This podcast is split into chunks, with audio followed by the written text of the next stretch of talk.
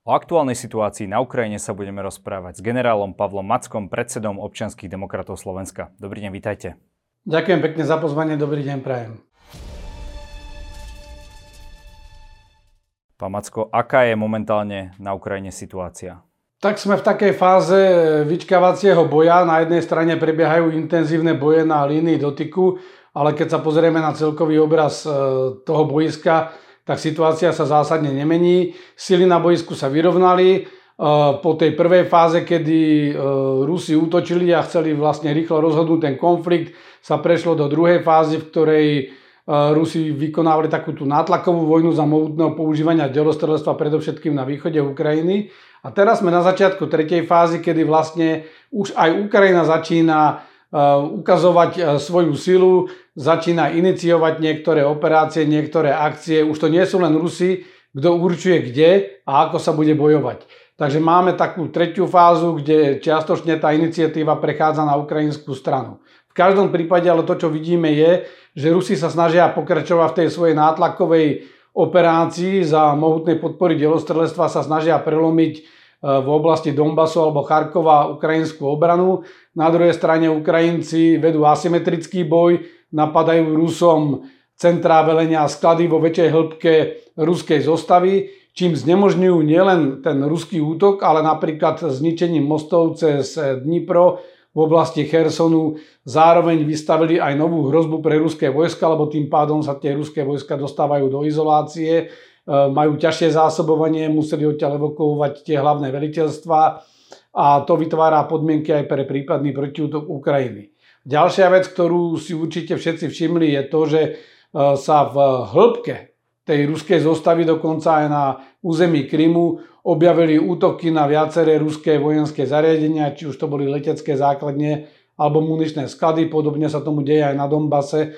To je známka toho, že Ukrajinci majú väčšie sebavedomie, a že ich špeciálne sily sú schopné operovať aj v hĺbke územia protivníka alebo tej oblasti, ktorú okupujú ruské vojska a dokážu veľmi presne stanovovať ciele, vyberať si tie správne ciele a presne navádzať e, či už delostreleckú muníciu alebo raketometné palby, najmä z tých HIMARSov, MLRS.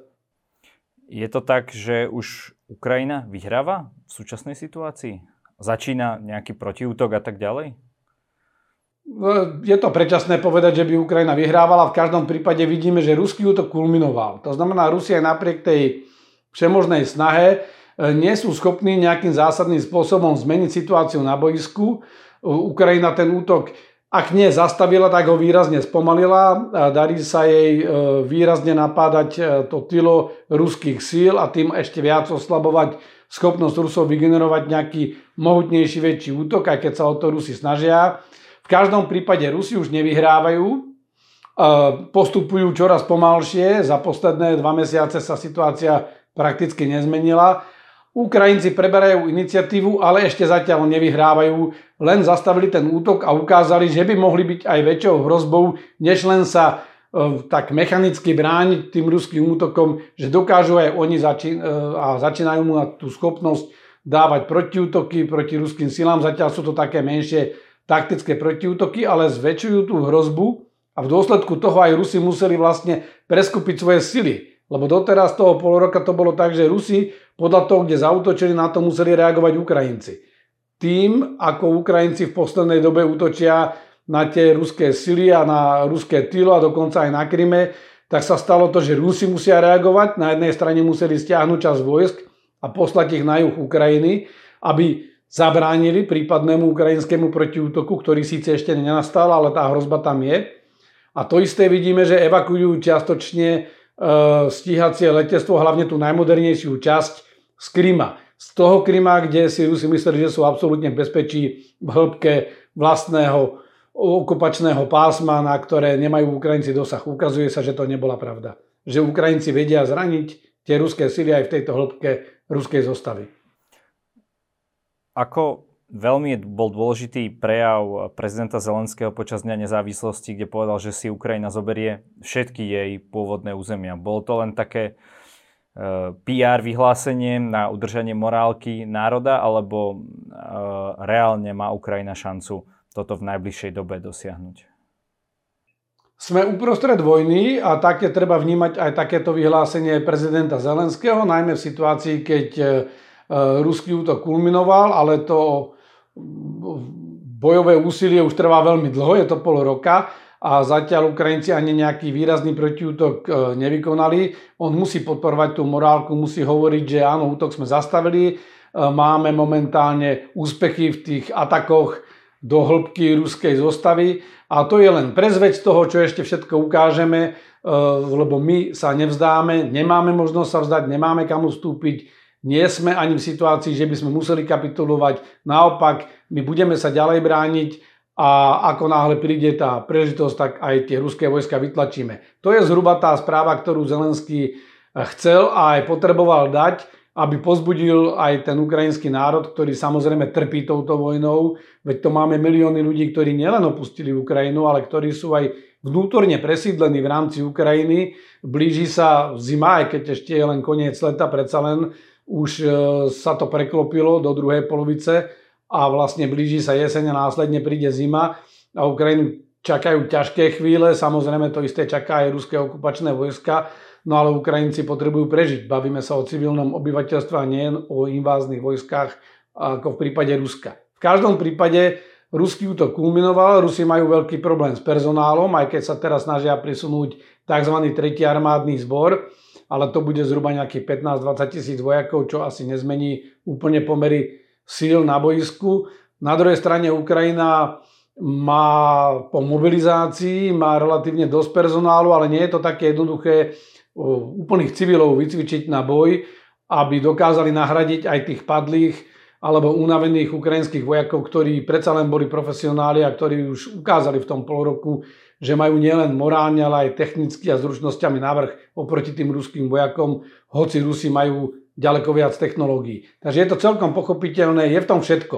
Je v tom, je v tom e, pozbudzovanie morálky, je v tom jasný odkaz tomu národu, je v tom jasný odkaz spojencom Ukrajiny, kde vlastne Ukrajina opäť dáva najavo cestou svojho prezidenta, že my sa budeme brániť, budeme pokračovať v boji, e, pomáhajte nám, oplatí sa, aby ste nám pomáhali, lebo na začiatku vojny vieme dobre, že e, dokiaľ si tí ukrajinskí spojenci neboli istí, že Ukrajina sa bude v NATO brániť, tak aj tá vojenská materiálna pomoc bola veľmi taká e, opatrná. Boli to len nejaké ručné zbranie, ručne odpolované rakety a vlastne tie väčšie zbraňové systémy začali prichádzať až v tom okamžiku, keď e, sa západní spojenci ubezpečili jednak, že Ukrajinci sa budú úporne brániť a budú bojovať až do konečného víťazstva a to víťazstvo pre nich znamená oslobodenie svojej krajiny a že tie zbranie, ktoré, moderné zbranie, ktoré dodajú Ukrajincom, tak rýchlo nepadnú do rúk e, ruským vojskám, ako sa to stalo v prípade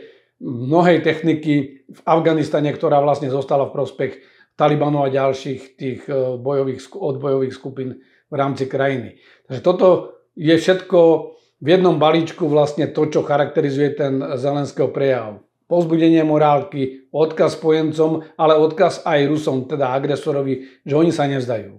Áno, o tom bol aj ten článok Washington Post, ktorý uh, vlastne mapoval tie prvé hodiny a dni a týždne vojny.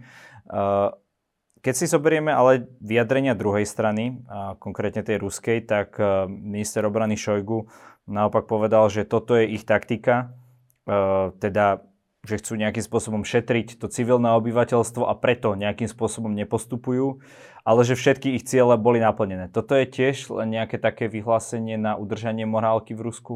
Toto je úplne vyhlásenie z paralelného vesmíru, ktoré Rusi predvádzajú, pretože Ehm, my si veľmi dobre pamätáme, čo hovorili tesne pred tou inváziou. Najprv klamali, že vôbec nezautočia, potom keď začali tú operáciu, tak sa tvárili, že behom pár dní to bude rozhodnuté, že proste Ukrajina nemá žiadnu šancu. No čo má povedať po pol roku? Pol roka ehm, bojujú na Ukrajine, ehm, síce dosiahli nejaké územné zisky, ale ani zďaleka to územie nemajú pod kontrolou a, a nemajú ho garantované, že ho ubránia. Stratili 10 tisíce vojakov, ďalšie 10 tisíce vojakov boli zranené a stratili stovky a tisíce kusov tej najmodernejšej bojovej techniky a teraz vyťahujú staršiu techniku zo skladov.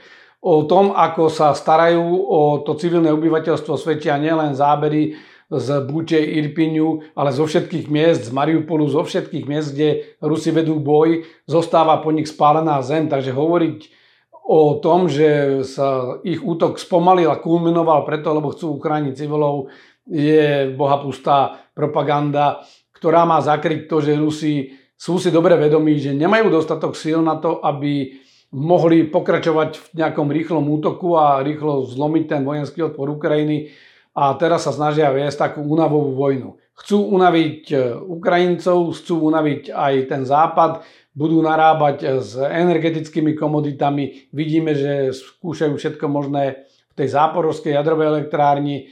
Je to taká kombinácia ekonomickej, psychologickej a aj tej ostrej nátlakovej vojny. Vidíme, že dokiaľ mali Rusi tie rakety relatívne presné, tak e, ostrelovali celé územie Ukrajiny. Teraz už im tieto presné rakety dochádzajú, niektoré si musia nechať v strategických zásobách, nemôžu všetko vystrieľať, nemajú schopnosť vďaka tým sankciám a technologickému embargu pokračovať vo výrobe týchto nových zbraňových systémov, chýbajú mnohé súčiastky, no tak používajú staršie zásoby ešte z čas studenej vojny, a ostrelujú stále tie obytné zóny, obytné štvrti, či je to v Mikolajeve, či je to v Dnipre. Niečo je cieľavedomé, úmyselné ostreľovanie civilných objektov s cieľom zlomiť e, vôľu Ukrajincov sa brániť a niečo je aj v dôsledku e, technických zlyhaní a zlého targetingu alebo zlého stanovovania cieľov zo strany Rusov a nepresnosti tých zbraní, ktoré čoraz viacej musia používať. Ak sa bavíme o tej e, ruskej technike, vy ste povedali e, v jednom rozhovore, že Rusi momentálne používajú, tuším, viac munície, ako to bolo v čase druhej svetovej vojny, že viac toho vystrelujú. A moja otázka je, ako veľmi je efektívna táto technika z, zo sovietskej éry. Dá sa s ňou aj normálne, samozrejme asi neúplne tak efektívne, ale je to proste legitímny vojenský materiál, ktorý sa dá použiť? Neviem, že čo by bolo na ňom nelegitímne. Je to vojenský materiál, ktorý môžu používať. Problém nie je v tom, aký materiál používajú, ale ako ho používajú.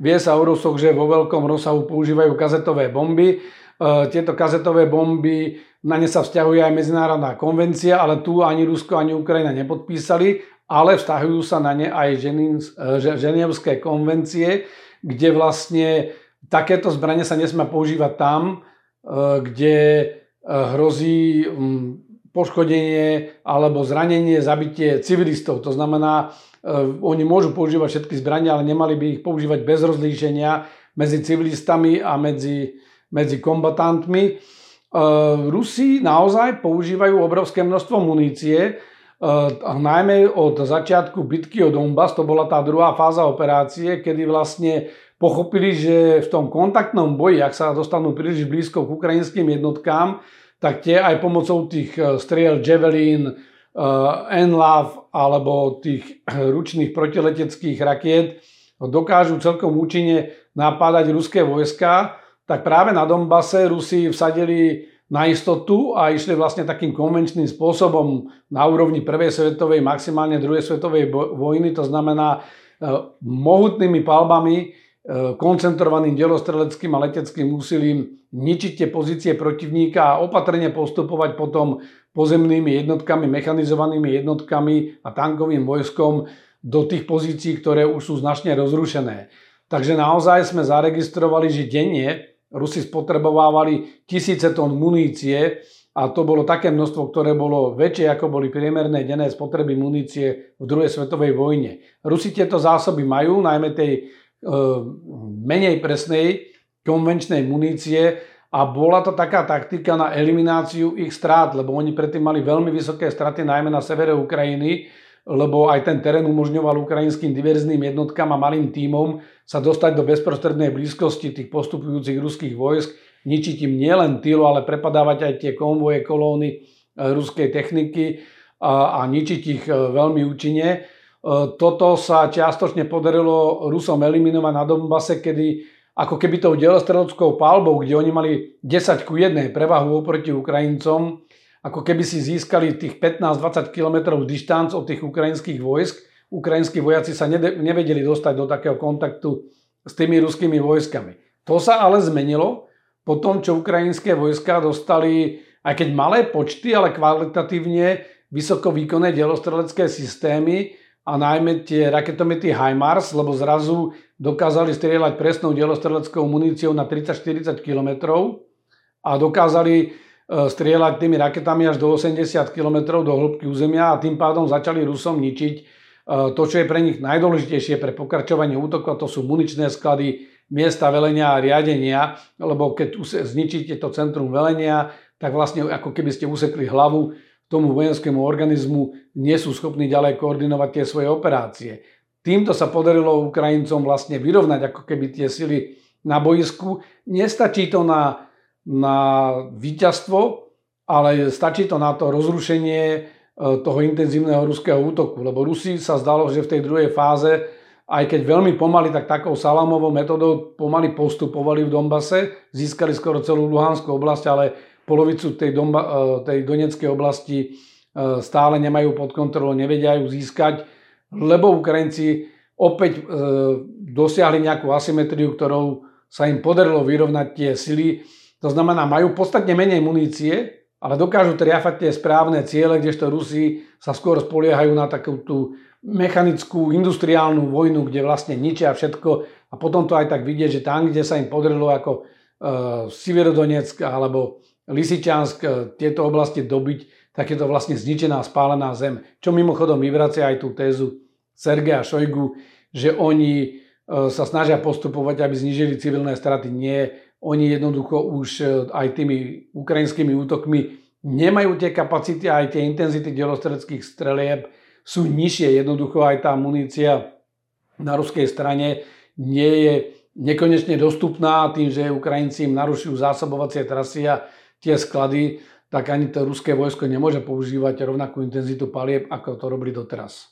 Ja som to skôr myslel z hľadiska toho, že či tá obstaročná technika je oveľa menej efektívna aj z hľadiska transportu, hmotnosti, spolahlivosti, možno nejakej kompatibility, že do akej miery môže nahradiť e, tie moderné systémy, ktoré Rusi stratili? Tak v každom prípade treba povedať, že táto technika je menej účinná, no ale stále je to tak, že e, celkovo Rusi majú technologickú prevahu nad ukrajinskými silami.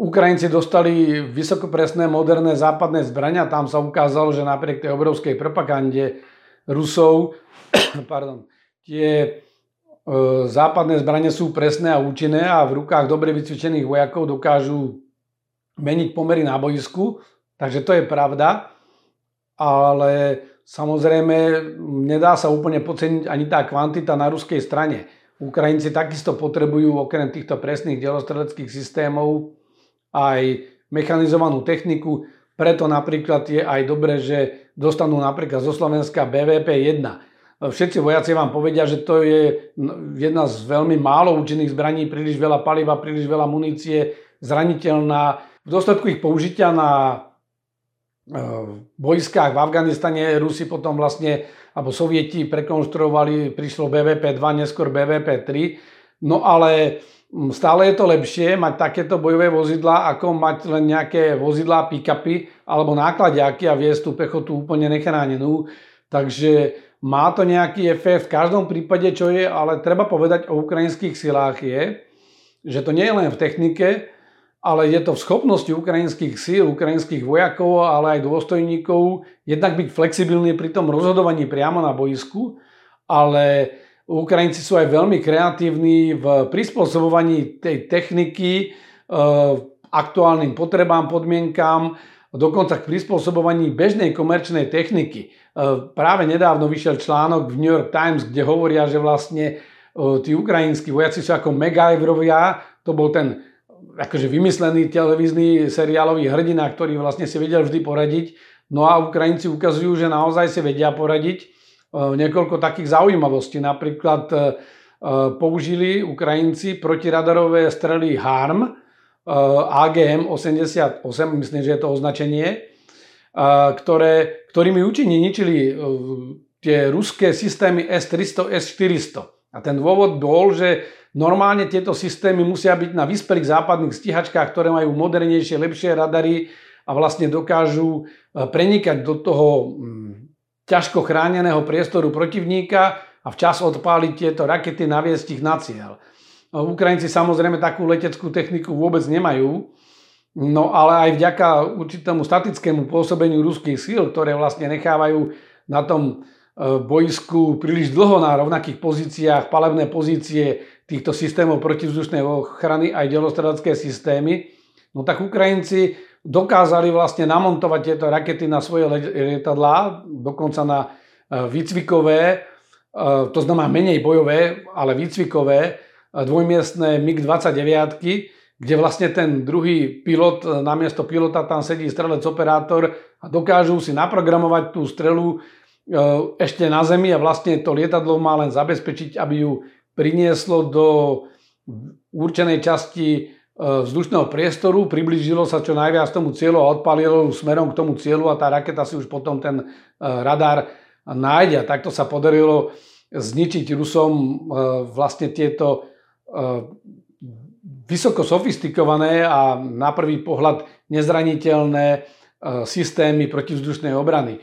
A takýchto príkladov je veľmi veľa. Používali aj dokonca úplne obyčajné komerčné drony, dokázali na ne podvesiť buď e, mino, do minometov, alebo aj také granáty do granátometov 30 mm AG, AG, AGS 17 alebo tzv. VOG 30, ten granát, ktorý vlastne dokážu na to podvesiť a z takého malinkého dronu, ktorý kúpite za pár desiatok eur v hoci ktorom obchode, tak dokážu aj z takýchto dronov vlastne zhadzovať e, tú muníciu na tie zájmové ciele. E, dokázali prispôsobiť e, civilnú techniku, pick-upy, montovať na ne odpalovacie zariadenia.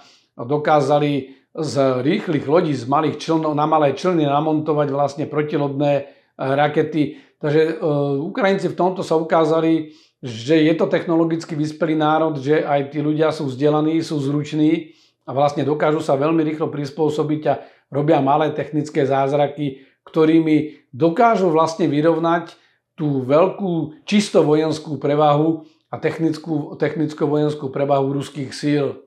Sú ďaleko kreatívnejšie ako tí ruskí vojaci a vedia nájsť zraniteľné miesta tých ruských ozbrojených síl a na tie útočia. Samotní Ukrajinci tvrdia, že bez západnej techniky by už boli dávno porazení.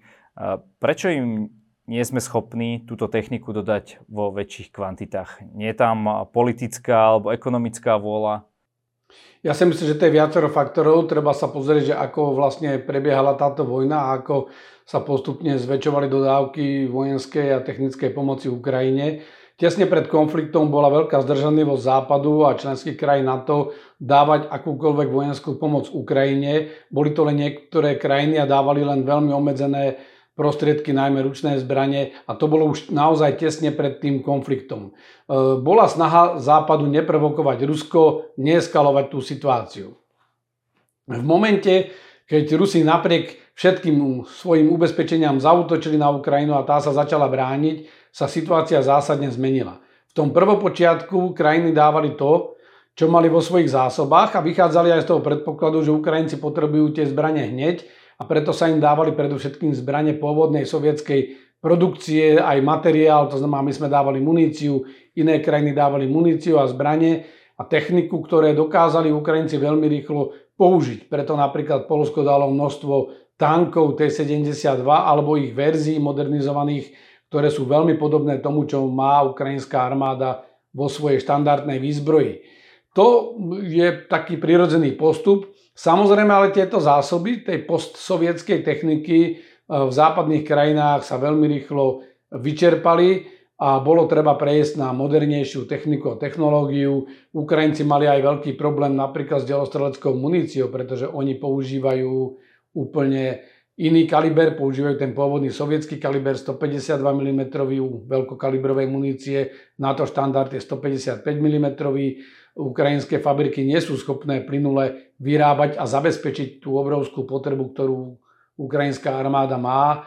E, takže potrebovali prezbrojiť, e, to sa začalo diať, začali dostávať tie moderné delostrelecké systémy. Ale pravda je to, že sa ukázalo, že e, celé tie koncepcie na západe, že vlastne si môžeme dovoliť mať len veľmi malé zásoby vojenského materiálu a že vlastne nám stačí udržiavať si ako také nejaké obmedzené výrobné schopnosti a že ak bude horšia situácia, tak tú výrobu rozbehneme, je to všetko postavené na vode. Ukázalo sa, že je veľmi zložité aj pre tie západné firmy tak rýchlo rozbehnúť vojenskú výrobu. Máme pol roka vojny a väčšina tých zbrojoviek vyrába stále len niekoľko kusov mesačne. Nedokáže jednoducho zvýšiť prudko túto výrobu, nemá na to dostatočné technické vybavenie, nemá na to personál. Zoberme si aj slovenské podniky. Nám sa naskytla možnosť predať e, Zuzany ukrajinskej armáde, ktorí ich zúfal, Ukrajinci ich zúfalo e, potrebujú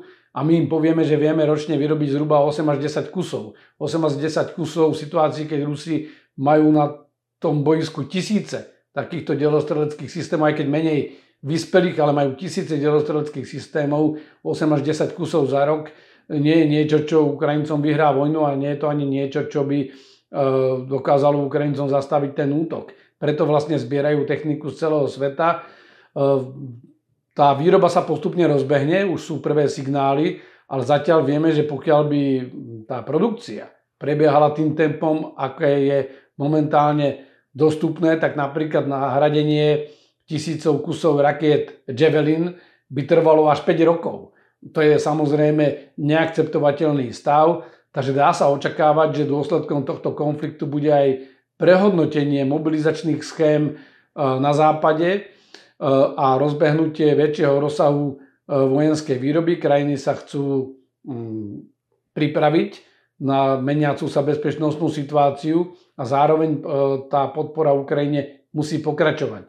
Takže ani zďaleka to nie je politická nevôľa, ale je to jednoducho stav, že tie západné krajiny, najmä v Európe, dlhé roky odzbrojovali neinvestovali do zbrojárenskej výroby, neinvestovali ani do vlastných inventárov v rámci ozbrojených síl a vlastne až tak veľa nemajú čo ponúknuť e, na rýchlo bojujúcej Ukrajine a preto je treba tomu venovať pozornosť, takže nie je to všetko politika. Samozrejme, že sú aj politické prúdy, ktoré hovoria, že je treba si nechať niečo aj pre seba, je treba myslieť aj na vlastnú bezpečnosť, e, aj keď taký ten narratív, že e, podporovaním Ukrajiny predlžujeme konflikt, ten e, je už menej výrazný, skôr sa prejavuje ten ekonomický tlak, lebo Rusko naozaj výrazným spôsobom ovplyvňuje komoditné trhy s energetickými súrovinami a nám naozaj hrozí reálna energetická kríza, vidíme vysokú infláciu,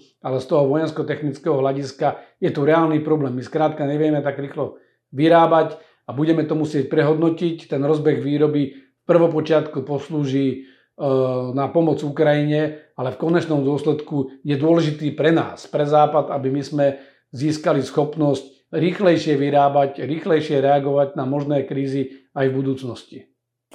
Minulý týždeň sme sa na letisku v kuchyni rozlúčili s MIGmi.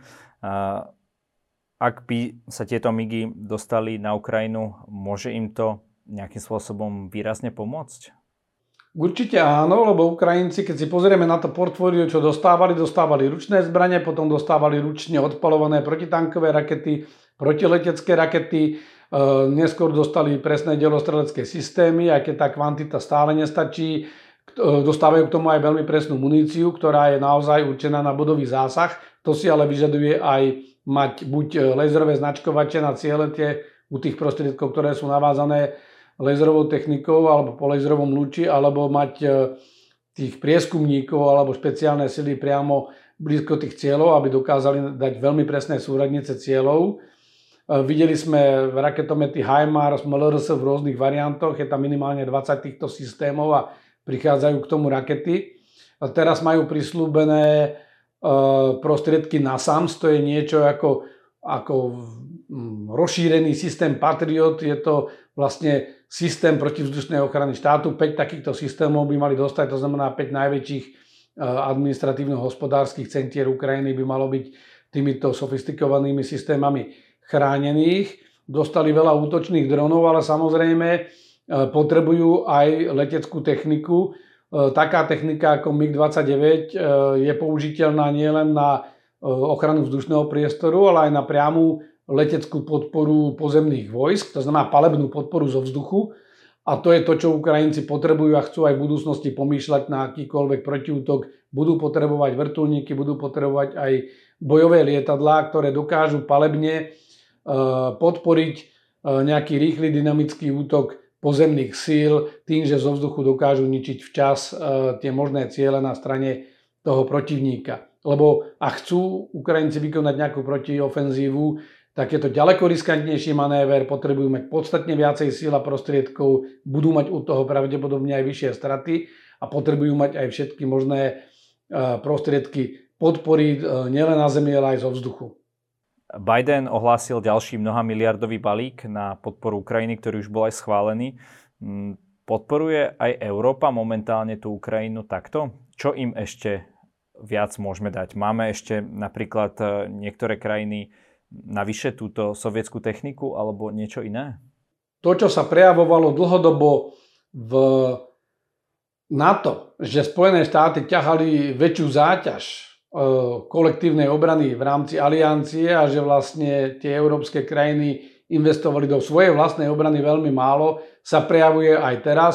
Spojené štáty e, majú nielen vôľu, ale majú aj schopnosť a kapacitu niečo ponúknuť európske krajiny, aj keby mali vôľu, v mnohých prípadoch jednoducho nemajú tú kapacitu, že by niečo e, ponúkli. E, to sa bude musieť zmeniť. Potom sú tu samozrejme krajiny ako Nemecko, kde je aj zložitá vnútropolitická situácia, lebo vlastne dlhé roky nemeckí predstavitelia rozvíjali napriek tým varovným signálom veľmi intenzívne e, vzťahy s Ruskom a je teraz veľmi ťažko pre nich zmeniť túto pozíciu. V každom prípade e, tá sovietská technika je viac menej vyčerpaná. Ukrajina e, bude potrebovať prezbrojiť, modernizovať na západné štandardy, pretože je nereálne pre nich získavať techniku v tých sovietských štandardov z toho postsovietského priestoru, kde to majú byť pod kontrolou Rusy alebo vedia zatlačiť na tých ďalších partnerov, ktorí by takúto techniku mohli mať.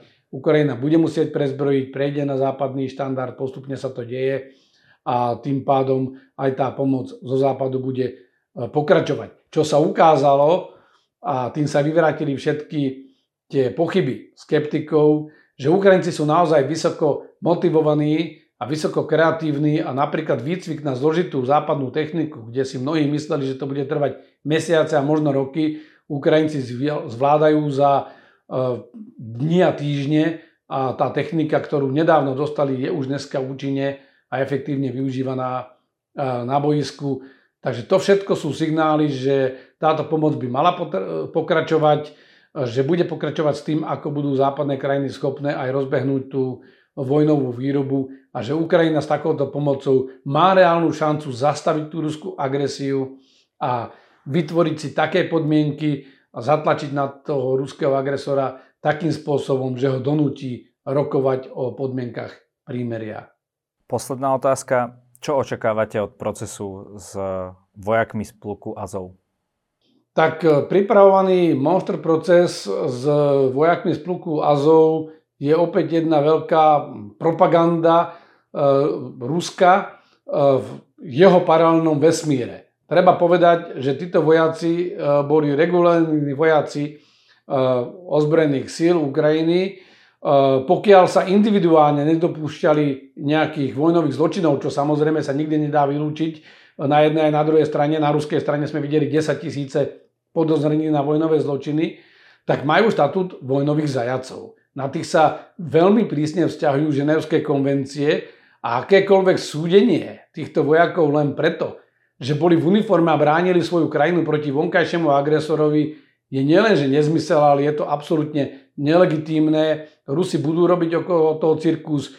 Zrejme si na to e, použijú aj tie bábky z Donetskej ľudovej republiky a z Luhanskej ľudovej republiky, aby Rusi ako federálny štát zostali a ich federálne orgány mimo hru, ale je to absolútne nelegitímne, akékoľvek e, rozhodnutia nemajú žiadnu oporu v medzinárodnom práve.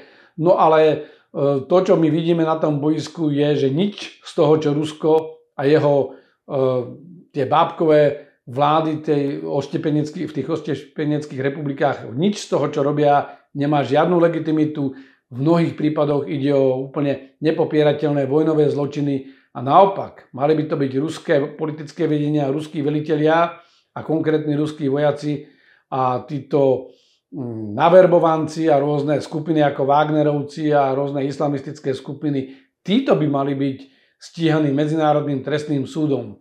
Lenže to takisto nie je také jednoduché dostať týchto ľudí pred súd. Rusko ich nevydá a dokiaľ Rusko pokračuje v agresii, je nereálne očakávať, že, že by sa také niečo stalo. V každom prípade treba odsúdiť takéto pokusy o, o takú, taký spôsob vedenia boja, ktorý sa vlastne snaží Rusko prezentovať a to je, že oni vlastne nevedú vojnu, síce všetko bombardujú a ničia, ale oni vedú len nejakú trestnú bezpečnostnú výpravu a vlastne bojujú len s nejakými teroristami a s nejakými nacistami a oni si osobujú právo ich súdiť. Nie. Rusko je v tomto prípade jasný vojenský agresor. Ukrajina sa podľa článku 51 charty OSN legitímne bráni, používa na to ozbrojené sily a pokiaľ ide o pluk Azov, tak ten bol jednoznačne po tom, čo to kedysi, kedysi bol nejaký dobrovoľnícky prápor, dávno pretransformovaný a zmenený na regulérnu jednotku ukrajinských ozbrojených síl. Pán Macko, každý u nás môže na záver odkázať našim divákom to, čo sám chce. Nech sa vám páči.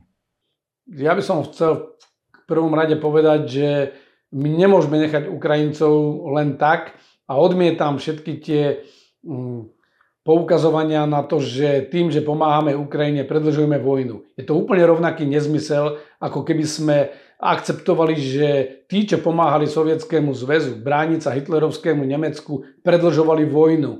Nie, jednoducho táto vojna je zlá, je tu jasná agresia, bez ohľadu na to, aké vnútropolitické problémy mala Ukrajina, e, oni majú právo si sami rozhodnúť, e, kto im bude vládnuť, sami rozhodnúť, aký spoločenský systém tam chcú mať a sami majú právo sa brániť e, proti vonkajšej agresii akékoľvek schvalovanie tejto agresie pod zámienkou nepredlžovania konfliktu by znamenalo prinútiť Ukrajincov, aby sa vzdali práva na existenciu e, svojho národa, na existenciu svojej štátnosti. Uvedomme si, že e, v týchto dňoch si pripomíname výročie Slovenského národného povstania. To bolo presne povstanie proti nacistickým okupantom, ale aj proti domácim kolaborantom, ktorí týmto nacistickým okupantom pomáhali. Mali sme my vtedy právo sa brániť proti tejto okupácii. Ukrajinci majú úplne rovnaké právo sa brániť proti tejto okupácii a našou morálnou povinnosťou je pomáhať im, lebo ak Ukrajina padne, tak ďalší sme na rade my. Ďakujem za rozhovor. Ďakujem za príležitosť. Pekný deň prajem.